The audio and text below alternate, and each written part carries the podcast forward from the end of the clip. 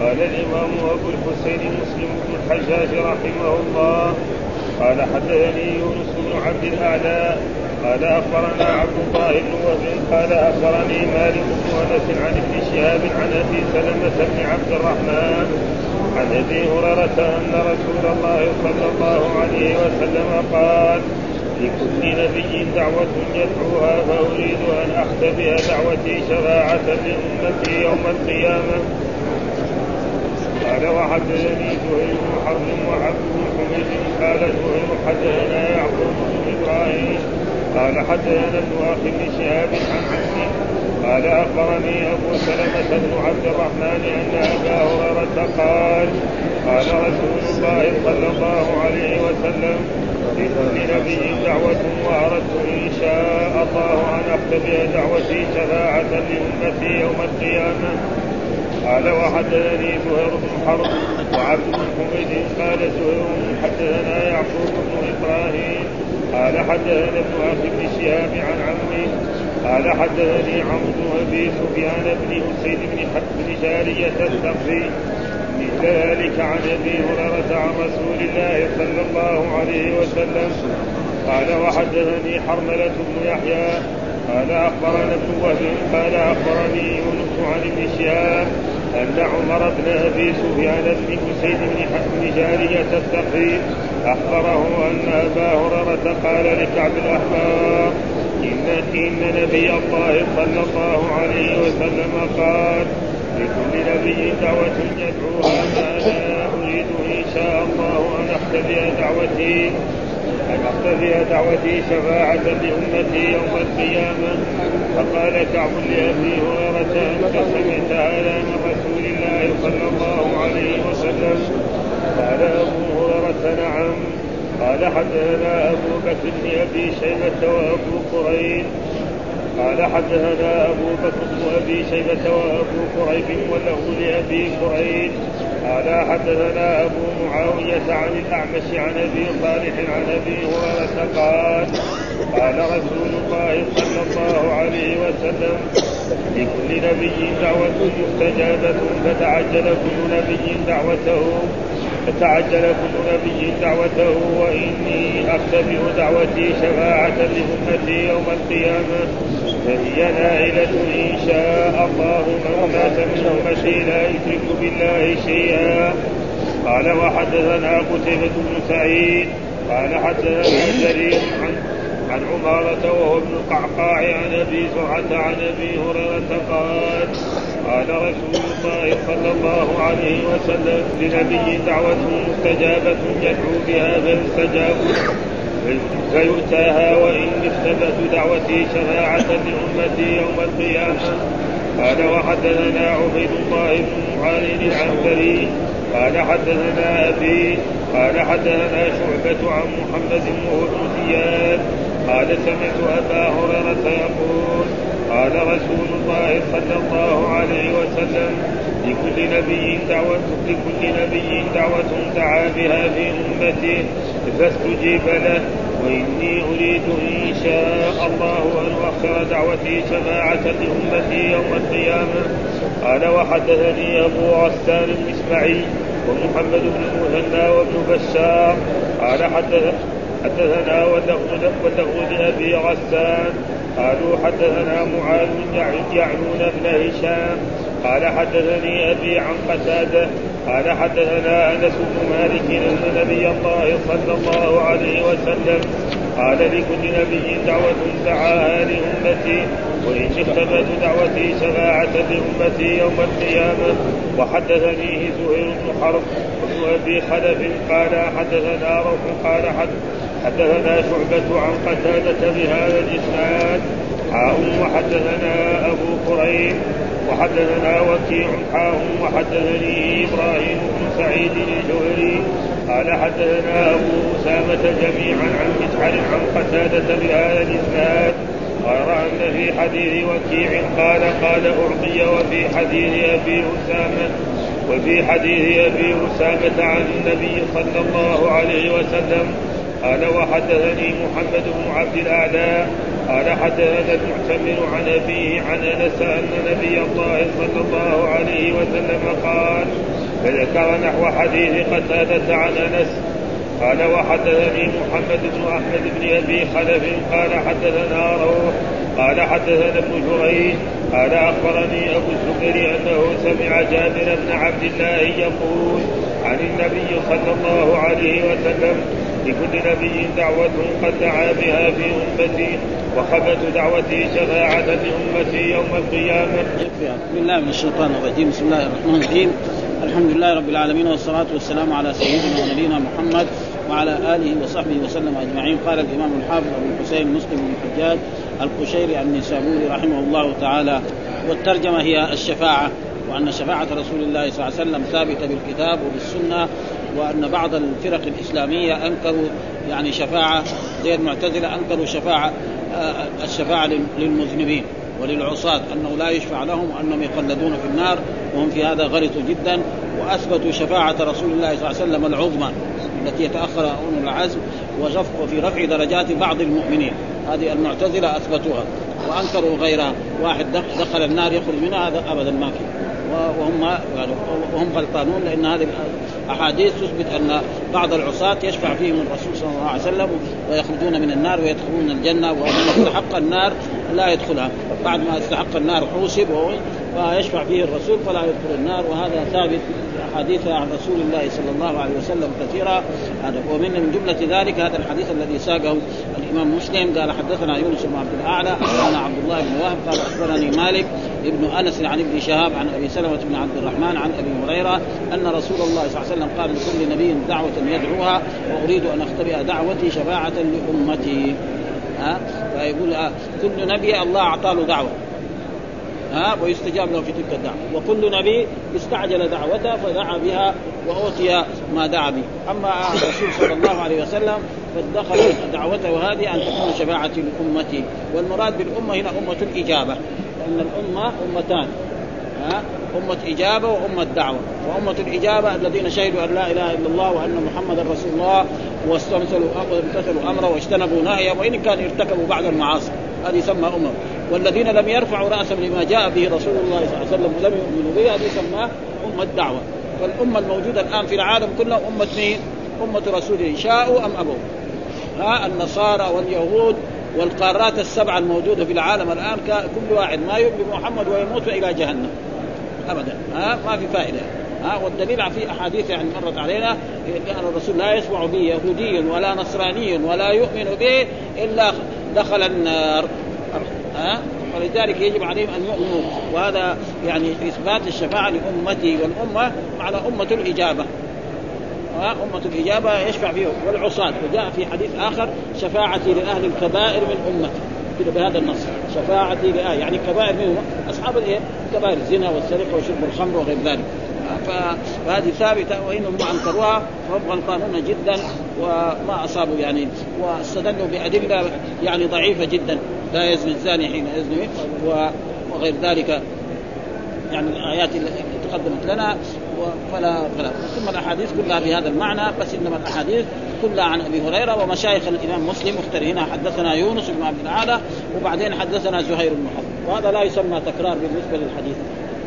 ها حدثنا زهير بن حرب وعبد بن حميد. قال حدثنا زهير قال حدثنا يعقوب بن إبراهيم قال حدثنا ابن أخي ابن شهاب عن عمي أخبرني أبو سلمة بن عبد الرحمن أن أبا هريرة فضل الصحابي هو أبو هريرة قال قال رسول لكل نبي دعوة وأردت إن شاء الله أختبئ دعوتي شفاعة لأمتي وإن شاء الله هذا للتبرك كما أمر الله تعالى نبينا محمد صلى الله عليه وسلم أن قال ولا تقولن لشيء إني فاعل ذلك غدا إلا أن يشاء الله. فلذلك كل إنسان يبغى يفعل شيء في المستقبل يقول إن شاء الله. وهذا يعني ولذلك الله أمر النبي وكذلك الرسول يقول هذا الكلام إن شاء الله. اختبأت دعوتي شفاعة لأمتي. أي أمة؟ أمة الإجابة.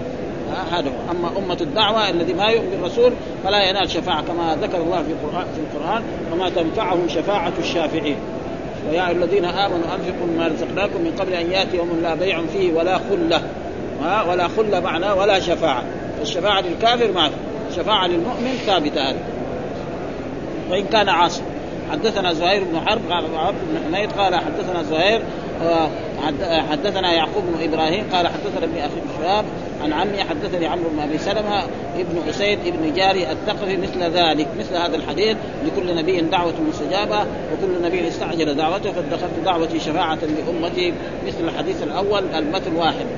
ثم ذكر حدثنا حرملة بن يحيى أخبرنا ابن وهب قال أخبرني يونس عن ابن شهاب أن عمر بن أبي سفيان آه، ابن أسيد ابن جارية الثقفي أخبره أن أبا هريرة قال لكعب الأحبار يا نبي الله إن نبي الله صلى الله عليه وسلم قال كعب إن نبي الله صلى الله عليه وسلم قال لكل نبي دعوة يدعو بها وأنا أريد إن شاء الله أن اختبئ دعوتي شفاعه شفاعة لأمتي.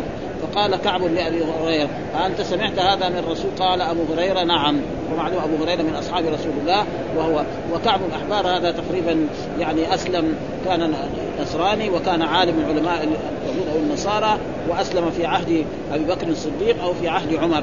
وفيه كان يعني حصلت مؤامره يعني له يعني في شراكة في تقريبا في قتل عمر بن الخطاب رضي الله تعالى لذلك يقول فهي نائلة إن شاء الله. من مات لا يشرك بالله ففيه دلالة لمذهب أهل الحق أنه كل من مات غير مشرك بالله لم يخلد في النار. كل واحد يموت لا يشرك بالله ولذلك مر علينا أحاديث سيخرج من النار من كان في قلبه مثقال ذرة من إيمان.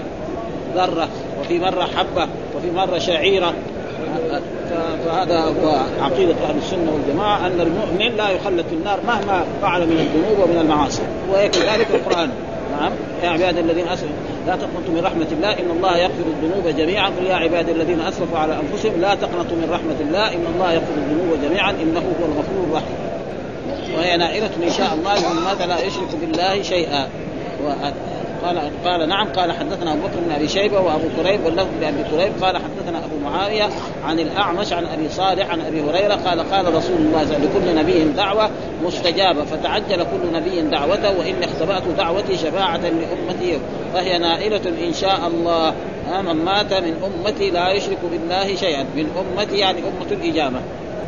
وفي وكذلك وحدثنا قتيبة بن سعيد وحدثنا جرير عن عن عمارة وهو ابن القعقاع عن أبي زرعة وأبي هريرة قال قال رسول الله صلى الله عليه وسلم لكل نبي دعوة مستجابة يدعو بها فيستجاب له. ها؟ فيؤتاها. ها؟ وإني اختبأت دعوتي شفاعة لأمتي يوم القيامة. الأحاديث المتن واحد. ها؟ المتن واحد. لكن الايه يعني السند مختلف. وهذا لا يسمى تكرار بالنسبة لإيه؟ للحديث وحدثنا عبيد الله بن معاذ العنبري حدثنا ابي حدثنا شعبة عن محمد وهو ابن أبي ابن زياد. قال سمعت أبا هريرة يقول قال قال رسول الله صلى الله عليه وسلم لكل نبي دعوة دعا بها في أمته فاستجيب وإني أريد إن شاء الله أن اؤخر دعوتي شفاعة لأمتي يوم القيامة. مثل الحديث الأول. حدثنا كذلك معاذ بن معاذ يعنون بن هشام حدثنا أبو غسان المسمعي ومحمد بن المثنى وابن بشار قال حدثنا واللفظ لأبي غسان قال وحدثنا معاذ يعنون بن هشام قال حدثني أبي عن قتادة حدثنا أنس بن مالك أن نبي الله صلى الله عليه وسلم هنا الحديث عن أنس. ها أول كان الأحاديث عن أبي هريرة دحين الصحابي صار في هذه الأحاديث المتأخرة عن أنس وهذا كذلك فيها فوائد يعني يصير إيه؟ بعدين يصير الحديث يتخور أن نبي الله صلى الله عليه وسلم قال لكل نبي دعوة دعا لأمته ها وإني اختبات دعوتي شفاعة لأمتي يوم القيامة. وحدثني زهير بن حرب وابن أبي خلف قال حدثنا روح حدثنا شعبة عن قتادة. بهذا الإسناد وحول الإسناد وقال حدثنا أبو كريب وحدثنا وكيع وحدثنا آه حدثني وحدثني إبراهيم بن سعد الجوهري قال حدثنا أبو أسامة جميعا عن مسعد عن قتادة بهذا غير أن في حديث وكيع قال ها أعطي يعني اعطي يعني أعطاه الله يعني في حديث وكيع قال قال أعطي وفي حديث وكيع قال قال إيه؟ نعم. أعطي وفي حديث أبي أسامة عن النبي صلى الله عليه وسلم والمعنى تقال فمعناه إنه إيه إثبات الشفاعة وقال كذلك بعد ذلك حدثنا محمد بن عبد الأعلى قال حدثنا المعتمر عن ابي عن أنس أن النبي الله صلى الله عليه وسلم قال فذكر نحو حديث قتادة عن أنس وأحاديث كلها تثبت إيه؟ يعني آه وفي حديث وحديث ابن قال هذه الأحاديث يفسر بعضها بعضا ومعناه أن كل نبي له دعوة متيقنة الإجابة وهو على يقين من إجابتها وأما باقي دعواتهم فهم على طمع من إجابتها وبعضها يجاب وبعضها لا يجاب. وذكر القاضي عياض أنه يحتمل أن يكون المراد لكل نبي دعوة لأمته كما في الروايتين الأخيرتين. والله أعلم. وفي هذا الحديث بيان كمال شفقة النبي صلى الله عليه وسلم. يعني فوائد من, من هذا في الحديث بيان كمال شفقته النبي صلى الله عليه وسلم على أمته ورأفته بهم واعتنائه بالنظر في مصالحهم المهمه فاخر صلى الله عليه وسلم دعوته بأمته إلى أهم أوقات حاجاتهم وأما قوله صلى الله عليه وسلم فهي نائلة إن شاء الله تعالى من مات من أمة لا يشرك بالله شيئا ففيه دلالة لنظر أهل الحق أن كل من مات غير مشرك بالله تعالى لم يخلد في النار وإن كان مصرا على الكبائر. وقد تقدمت الأدلة وبيانها في مواضع كثيرة وقوله صلى الله عليه وسلم إن شاء الله هو على هو على على جهة على على جهة التبرك على جهة التبرك والامتثال للآية. ولا تقولن لشيء اني فاعل ذلك غدا إلا بقول الله تعالى ولا تقولن لشيء اني فاعل ذلك غدا إلا أن يشاء الله والله أعلم. والأحاديث كلها والبابيه يعني كعب الأحبار هو كعب بن ماتع بالميم وبالمثنى من فوق بعدها عين. والأحبار العلماء واحدهم حبر. بفتح الحاء أو كسرها. بعضهم يقول حبر وبعضهم يقول إيه حبر. الايه اتخذوا أحبارهم ورهبانهم أرباب. لغتان. أي كعب العلماء كذا قال قتيبة وغيره. وقال أبو عبيد سمي كعب الأحبار بكونه صاحب كتب الأحبار جمع حبر وهو ما يكتب به وهو مكسور الحاء. وكان كعب من علماء أهل الكتاب ثم أسلم في خلافة أبي بكر وقيل بل في خلافة عمر رضي الله تعالى عنه توفي بحمص في سنة اثنتين وثلاثين في خلافة عثمان رضي الله تعالى عنهم وهو من فضلاء التابعين وقد روى عنه جماعة من الصحابة رضي الله تعالى عنهم. ثم ذكر باب دعاء النبي صلى الله عليه وسلم لأمته وبكائه شفقة عليهم. ها أن الرسول صلى الله عليه وسلم دعا لأمته التي هي أمة الاجابه وبكائه شفقة عليهم. فإنه يعني بكى لما قرأ هذه الآيات التي ذكرها الله تعالى في كتابه عن عن عيسى عليه السلام وعن إبراهيم عليه السلام. يعني قول الله تعالى في قول الله تعالى رب إنهن أضللن كثيرا من الناس ومن تبعني فإنه مني ومن عصاني فإنك غفور رحيم. فقال عيسى آه، كذلك عيسى عليه السلام فلأجل ذلك بكى فأوحى الله فأرسل الله إليه جبريل فقال لماذا تبكي؟ ها؟ فقال كذا كذا فقال له يعني إن الله سيرضيك ولا يسيئك. فصار هذا دعوة الرسول أنها ستستجاب. باب دعاء النبي هذه الترجمة الذي ترجمها الإمام مسلم في إيه؟ باب دعاء النبي لأمته والمراد بالأمة أمة الإجابة وبكائه شفقة عليهم. ها؟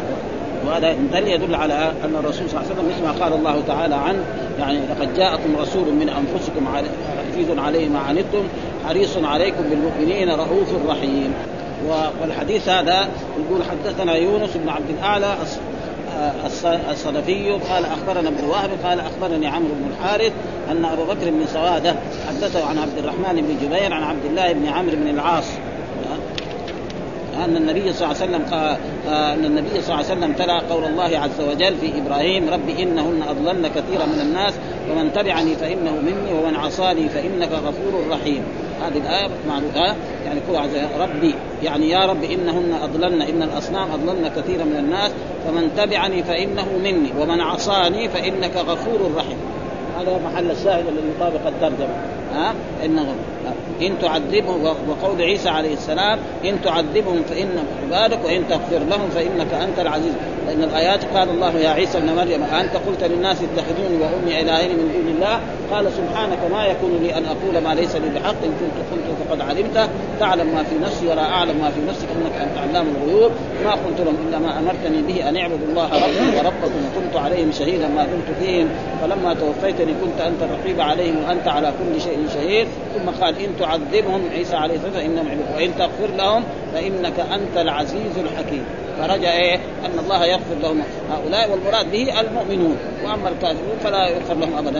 إن الله لا يشرك به ويغفر ما دون ذلك لمن يشاء. فقال الله عز وجل يا جبريل اذهب إلى محمد وربك أعلم. يعني يعرف إيش؟ فسأله ما يبكيك. فأتاه جبريل فأتى الرسول جبريل عليه السلام نعم فسأله فأخبره أن رسول الله صلى الله عليه وسلم قال وهو أعلم فقال الله يا جبريل اذهب إلى محمد وقل له إنا سنرضيك في أمتك ولا نسوءك. ها مثل ما قال في آية أخرى يعني ويعطيك ربك فترضى في الآية. فله شفاعات كثيرة وهذه الشفاعات تكون سبب في إيه؟ في خروج كثير من من أهل النار لأن أمة الرسول صلى الله عليه وسلم أكثر الناس في, الجنة. كما ثبت في أحاديث أن أهل يعني ثلث أهل الجنة من أمة رسول الله صلى الله عليه وسلم. والثلث الباقي آه الأمة من, من لدن آدم إلى عيسى عليه السلام. وفي روايه أن أهل الجنة 120 صفا 80 صف من هذه الأمة. فيصير الباقي إيه؟ الثلث. ثلثان من هذه وهذه فضيلة كبيرة لهذه الأمة. قال إذا فقل أنا سنرضيك في أمتك ولا نسوك. مثل ما قال الله تعالى في إيه؟ في هذا. وهذا الحديث مشتمل على أنواع من الفوائد منها بيان آه كمال شفقه النبي صلى الله عليه وسلم على أمته واعتنائه بمصالحهم واهتمام بامور من استحباب رفع اليدين في الدعاء. ها آه ونحن نسمع من بعض الطلاب يقول لا استحباب رفع اليدين ما يصح. آه إلا في إيه؟ في الاستسقاء. وهذا كله غلط. ها وكذلك بعضهم يقول لا ما يعني إذا صلى ما يرفع يديه ولا يدعو كلامات كبيره مع أني أنا سمعت مرة في الإذاعة ينسب ذلك إلى إلى الشيخ يعني العثيمين. العثيمين نفسه مرة في, في يعني في, الإذاعة نورا على الدرب هو ذكر أن الدعاء أصله رفع اليدين كل دعاء رفع إنما كان في الاستسقاء يرفع اليدين كثير يعني. واحاديث رفع اليدين ثابتة كثيرة يعني. يمكن تجي إلى 30 حديث بين الصحيح وبين الحسن وبين الضعيف. احاديث كثيرة موجودة. ومنها حديث يعني موجود في بلوغ المرام وكذلك المسح كمان. مسح الوجه. فانه جاء في الحديث أن الله يستحي أن يرد عبده صفرا. فلا يعني يشدد في هذه الأشياء ويدخل الناس بلبلة في ويتكلم بها في المساجد أو في الوعظ انه ما ما يصح رفع اليدين ولا حول ولا قوة إلا قال منها استحباب رفع اليدين في الدعاء ومنها البشارة العظيمة لهذه الأمة. زادها الله تعالى شرفا بما وعدها الله تعالى بقوله بقوله سنرضيك في أمتك ولا نسوق وهذا من أرجى الأحاديث لهذه الأمة وأرجاها وبيان أيضا منزلة النبي صلى الله عليه وسلم عند الله تعالى وعظيم لطفه سبحانه به صلى الله عليه وسلم والحكمة في إرسال جبريل لسؤاله صلى الله عليه وسلم وإظهار شرف النبي صلى الله عليه وسلم وأنه بالمحل الأعلى فسيرتضى. ها ويكرم. سيرتضى بس فسيرضى ويكرم بما يرضيه الله والله وهذا الحديث موافق لقول الله عز وجل ولسوف يعطيك ربك فترضى. وأما ولا نسوء فقال صاحب التحرير هو تأكيد للمعنى أي لا نحزنك. لا نحزنك. لأن الإرضاء قد يحصل في حق إيه؟ البعض بالعفو عنهم ويدخل الباقي النار فقال تعالى نرضيك ولا ندخل عليك حزنا بل ننجي الجميع والله أعلم. أما كل الجميع يعني العصاة لا. فبعض العصاة لا بد أن ينالوا العقاب. هذا شيء ثابت في أحاديث أخرى يعني ثابتة. ثم ذكر باب باب, باب بيان أن من مات على الكفر فهو في النار. ها؟ يعني أي إنسان مات على الكفر فهو في النار. ولا يجوز. أما إذا ما مات كان عاصي فلا يجوز أن نحكم عليه أنه من أهل النار. إنما نرجو نخاف عليه أن يكون من أهل النار. نخاف عليه أن يكون عشان عاصي. بيان أن من مات على الكفر فهو في النار. كل إنسان يموت على الكفر وعلى الشرك لأن الله يقول إن الله لا يغفر أن يشرك به ويغفر ما دون ذلك ولا تناله شفاعة. ولا تنفعه قرابه المقربين لا تنفع كما قال وما تنفعهم شفاعة الشافعين. في هذه في سورة المدثر وقال يا أيها الذين آمنوا أنفقوا مما رزقناكم من قبل أن يأتي لا بيع فيه ولا خلة ولا شفاعة. وفي آيات كذلك من هذا المعنى موجودة. الكافر لا تنفع أما المؤمن فتنفعه شفاعة وقد ينال وقلنا الشفاعة مساعدة الارجاء صاحب الحاجة عند من يملك الحاجة. وذكر هنا في هذا الحديث آه، حدثنا قتيبة بن سعيد وزهير بن حرب قال حدثنا جرير عن عبد الملك بن عمير عن موسى بن طلحة عن أبي هريرة قال لما نزلت لما أنزلت هذه الآية وأنزل عشيرتك الأقربين دعا رسول الله صلى الله عليه وسلم قريشا فاجتمعوا فعم وخص فقال يا بني كعب أي أنقذوا أنفسكم من النار يا بني مرة بن كعب أنقذوا أنفسكم من النار يا بني عبد شمس أنقذوا أنفسكم من النار يا بني عبد مناف أنقذوا أنفسكم من النار يا بني هاشم أنقذوا أنفسكم من النار يا بني عبد المطلب انقذوا انفسكم يا فاطمة أنقذي نفسك من النار فإني لا أملك لكم من الله شيئا. غير أن أن لكم رحما سابلها بلالها. فاذا الرسول يعني أمر أن يبلغ وأنذر عشيرتك الأقربين. أنذر عشيرتك الأقربين. فلما نزلت هذه الآية يعني رقى على الصفا وناداهم. ها؟ يا بني فلان يا بني فلان يا بني فلان. ثم قال لهم لو أخبرتكم أن هنا يعني عير تريد أن كنتم مصدقين؟ قال ها؟ فقال لهم يعني أنا نذير لكم بين يدي عذاب شديد. ولكن قال أبو لهب تبا لك لهذا جمعتنا ان تجمعنا الكلام فارغ مثل هذا الكلام. اهلكه الله وهو كافر ولذلك يعني أنذر عشيرتك الأقربين. وهؤلاء هم عشيرته. منهم أبناء عمه ومنهم من قبائله فنادى الرسول فاجتمعوا فعم وخص. وكان جمعهم على الصفا. وكان هو في أعلى وهم كانوا هذا. فناداهم بهذا كل القبائل. ثم لو لو اخبرتكم أن عيرا تريد أن تصدقوني قالوا نعم ما جربنا عليك كذا. أنت دائما صادق. ها؟ فقال إذا إني نذير لكم بين يدي عذاب شديد. آمنوا به. فإذا آمنتم به خلاص صار لكم العز والمجد والسؤدد وإذا ما آمنتم برسول الله صلى الله عليه وسلم فلا عز ولا مجد ابدا. فاجتمعوا فخص وقال يا بني كعب بن لؤي. وهذه من إيه من قبائل قريش أنقذوا أنفسكم من النار. يا بني مرة بن كعب أنقذوا أنفسكم من النار. يا بني عبد شمس أنقذوا أنفسكم من النار.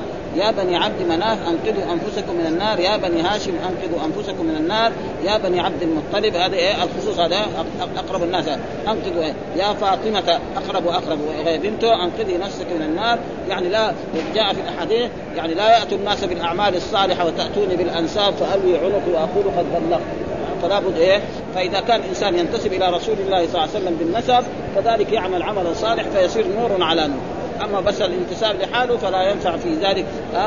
قال لا أملك لكم من الله غير أن لكم رحما سأبلها بموالي ومعنى ضبطناه قال بفتح الباء الثانية بميلادها بالكسرة وهما وجهان مشهوران ذكرهما جماعة من العلماء. قال قال رويناه بالكسر قال ورأيت للخطاب أنه بالفتح قال ورويناه بكسر الباء وفتح من بله يبله والبلال الماء. من هذا ما يكون شيء يابس كالخبز أو غير ذلك. فيجعل فيه الماء فيصير مبلول. نعم فيأكله الإنسان يستطيع أن يأكله خصوصا إذا كان يعني ماء دافئ ومعنى الحديث اصلها شبهت قطيعة الرحم بالحرارة. يعني يعني أنا أصلكم. يعني اصلكم في إيه؟ في المسائل إيه؟ الدنيا. ووصلها باطفاء إيه؟ الحرارة ببرود ومنه. بلوا أرحامكم أرسلوها. يعني أنا أصلكم بإيه؟ يعني صلة. يعني صلة الدنيوية. مثلا يكرمهم يحسن إليهم أقاربه وأهله. هذا. وأما كون يوم القيامة ينفعهم في هذا لا هذا ما ينفع إلا للمؤمنين. والأحاديث كلها عشان تثبت أن إيه؟ أن من مات على الكفر فهو في النار. ها؟ فالرسول نادى هؤلاء وبعض هؤلاء كلهم إيه؟ بعضهم ماتوا على الكفر. فهذول ما ينفعهم في شفاعة الرسول ولا قرابته ولا شيء. والذين بعد ذلك أسلموا وحسنوا إسلامهم وماتوا على الإسلام فالرسول يشفع فيهم وفي جميع أمته. وكذلك قال حدثنا عبيد الله بن عمرو القواريري قال حدثنا أبو عوانة عن عبد عن عبد الملك بن عمير بهذا الإسناد وحديث جرير أتم وأشبع. ها؟ يعني اوصل لأن هذا قليل. وحدثنا محمد بن عبد الله بن نمير حدثنا وكيع ويونس بن بكير قال حدثنا هشام بن عروة عن أبيه عن عائشة قالت لما نزلت أنذر عشيرتك الأقربين قام رسول الله صلى الله عليه وسلم على الصفا فقال يا فاطمة بنت محمد يا صفية فاطمة بنت محمد يا صفية بنت عبد المطلب. هذه عمة الرسول صلى الله عليه وسلم. لا أملك لكم من الله شيئا. سلوني من مالي ما شئتم. تبغوا شيء من المال اعطيه وأما يوم القيامة فإذا ما آمنتم فلا تنالون أي شفاعتي وحدثنا حرملة بن يحيى أخبرنا ابن وهب قال أخبرني يونس عن ابن شهاب قال أخبرني المسيب وأبو سلمة بن عبد الرحمن أن أبا هريرة قال قال رسول الله حين أنزل عليه وأنذر عشيرتك الأقربين يا معشر قريش اشتروا أنفسكم من الله لا أغني عنكم من الله شيئا. يا بني عبد المطلب لا أغني عنكم من الله شيئا. يا عباس بن عبد المطلب لا أغني عنكم من الله شيئا. يا صفية عمة رسول الله صلى الله عليه وسلم لا أغني عنكم من الله شيئا. يا فاطمة بنت رسول الله صلى الله عليه وسلم سليني بما شئت لا أغني عنكم من الله شيئا. وهذا والناس يعني بعض المرات يغلو في بعض يعني مدح الرسول صلى الله عليه وسلم ويقول فيها أشياء فيرجى أن أن لا يقال. مثلا يا أكرم الخلق ما لي من ألوذ به سواك عند حلول الحادث العامم هذا فإن من جودك الدنيا وضرتها ومن علومك علم اللوح والقلم. هذا شوية في غلو جدا. وكذلك في في قصائد كذلك لشوق لشوقي. كذا من هذا النوع. يقول ومن المديح تضرع ودعاء. وغير ذلك ف والرسول القرآن يقول لا تغلوا في دينكم. ونهى عن هذا فكان يجب إيه أن الناس ينتبهوا. وعلى كل حال ولا يجوز هؤلاء كذلك تكفيرهم. زي ما بعض الكتب يقول مثلا كفر البصير. شوية ما ينبغي هذا. لأن البصير يمكن لو ناقشناه لما كان موجود كان يمكن يعني يتفهم هذا. ابدا. و و و ويحصل مثل ذلك. فهذه يعني والقرآن يعني ولو كنت أعلم الغيب لاستكثرت من الخير. عالم الغيب فلا يظهر على غيبه أحدا إلا من ارتضى من رسول فإنه يسلك من بين يديه ومن خلفه رصدا وقوله تعالى إن الله عنده علم الساعة وينزل الغيث ويعلم ما في الأرحام. هذه أحاديث كلها تثبت أن الرسول لا يعلم الغيب. ها وكثيرا حصل يعني أن كعب الرسول هدر دمه ثم هو جاء ودخل هذا المسجد وسلم على رسوله. قال لو جاءك كعب يعني تقبله؟ قال نعم. فقال أنا كعب. وهو واقف أمامه والرسول ما يعرف. فهذا لا يصح يعني نسبة الغيب لرسول الله صلى الله عليه وسلم. وحدثنا عمرو الناقد حدثنا معاوية بن عمرو حدثنا زائده حدثنا عبد الله بن ذكوان عن الأعرج عن أبي هريرة عن النبي نحو هذا. وحدثنا أبو كامل الجحدري حدثنا يزيد بن زريع حدثنا التميمي عن أبي عثمان عن قبيصه ابن المخارق وزهير بن عامر قال لما نزلت انذر عشيرتك الأقربين قال انطلق نبي الله صلى الله عليه وسلم إلى رضمة. يعني معناه مكان مرتفع وهو كان على الصفا يعني رضمة هذا معناه على الصفا من جبل فعلى اعلاه حجرا ثم نادى يا بني عبد مناف إني نذير إن إنما مثلي ومثلكم كمثل الرجل رأى العدو. ها فانطلق يربع يربع أهله فخشي أن يسبقوه فجعل يهتف يا صباحا يا صباحا. ها؟ يعني إذا كان بدأ ما يوصل يمكن يصل العدو فيصحب من بعيد. يا صباحا فيسمع صوته إذا كان جهوري الصوت ف... ف... فيجب عليكم أن, إيه؟ أن تؤمنوا بهذا.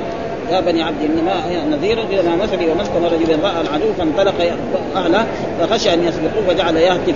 قول فانطلق فمعناه قال لأن المراد أن خبيث قال ولكن ولكن لما كان متفقين وهما كالرجل الواحد أفرد فعلهما. ولو حذف لفظه قال كان الكلام واضحا منتظم ولكن لما حصل في الكلام بعد الطول حسن إعادة قال للتأكيد. ومثله في القرآن العزيز اعدكم أنكم إذا متم وكنتم ترابا وعظاما أنكم مخرجون. أعدكم أنكم إذا متم وكنتم ترابا وعظاما أنكم مخرجون. فأعاد أنكم وله نظائر كثيرة في القرآن العزيز. يعني آه, آه. وإلا لو قال مثلا في القرآن أيعدكم أنكم إذا متم وكنتم ترابا وعظاما؟ آه مخرجون؟ كان ها وعاد إنكم وله نظائر كثيرة في القرآن العزيز. والحديث وقد تقدم بيانه في مواضع من هذا الكتاب والله أعلم. وأما المخالف ف ضبط الأحاديث كلها بهذا المعنى. ها قال حدثنا كذلك أبو كريب حدثنا أبو العلاء حدثنا أبو أسامة عن الأعمش عن عمرو بن مرة عن سعيد بن جبير عن ابن عباس قال لما نزلت هذه الآية وأنذر عشيرتك أنذر عشيرتك ورهطك منهم المخلصين. خرج رسول الله صلى الله عليه وسلم حتى صعد الصفا فهتف يا صباحا. فقال من هذا الذي يأتي؟ قالوا محمد فاجتمعوا إليه. فقال يا بني فلان يا بني فلان يا بني فلان يا بني عبد مناف يا بني عبد المطلب فاجتمعوا إليه فقال أرأيتكم لو أخبرتكم أن خيلا تخرج بسفح هذا الجبل أكنتم مصدقين؟ قالوا ما جربنا عليك كذبا فقال إني نذير لكم بين يدي عذاب شديد. قال فقال أبو لهب تبا لك. اما جمعتنا إلا لهذا؟ ان تجمعنا الكلام يعني فارغ زي هذا. ولأجل ذلك مات كافرا مشرك وأنزل الله تعالى سورة تتلى إلى يوم القيامة وفيها اسمه يعني كل الكفار اللي هذا ما في يعني اسم أحد. إلا هذه الاسود تبت يدا أبي لهب وتم ما كسب سيصلى نارا ذات لهب وامراته حمالة الحطب. آه في جيدها وامرأته حمالة. ومعنى حمالة هنا أصله كان حمالته أظن في قراءة كذا ها يقرأ حمالته وحمالته بمعنى أذم وحمالة الحطب. حمالة. قراءة حفص يقرأ بالناس ومعنى هذا أذم. وصعد رسول الله صلى الله عليه وسلم فقال يا صباحا بنحو حديث أبي أسامة ولم يذكر نزول الآية وأنذر عشيرتك الأقربين. يعني كثر ما شاء له طريقة غير طريقة البخاري. يعني يجيب أحاديث يعني من نوع واحد يمكن يجيب عشر ها؟ فيمكن هو يصير عدد يعني احاديثه أكثر من البخاري. ها؟ الذي يظهر أن دحين صحيح مسلم يعني يكون أحاديثه أكثر من صحيح. ها؟ كم هم يقولوا؟ هم يقولوا سبعة آلاف أربعة آلاف في البخاري. ولكن تبين الحافظ يقول أبدا 2500 لكن التكرار إيه إيه هذا مرة يعني ويكفينا هذا والحمد لله رب العالمين وصلى الله وسلم على نبينا محمد. ولكن هذا فيه فوائد يعني من جهة تكرار الأحاديث عشان يصير المعنى واحد. حمالة يصير صفة لامرأة حمالة يصير منصوب على الذم أذم وحمالة أو أعني. ها؟ أذم يقول. إذا كان الصفة يعني معروفة لنا أن نقطعها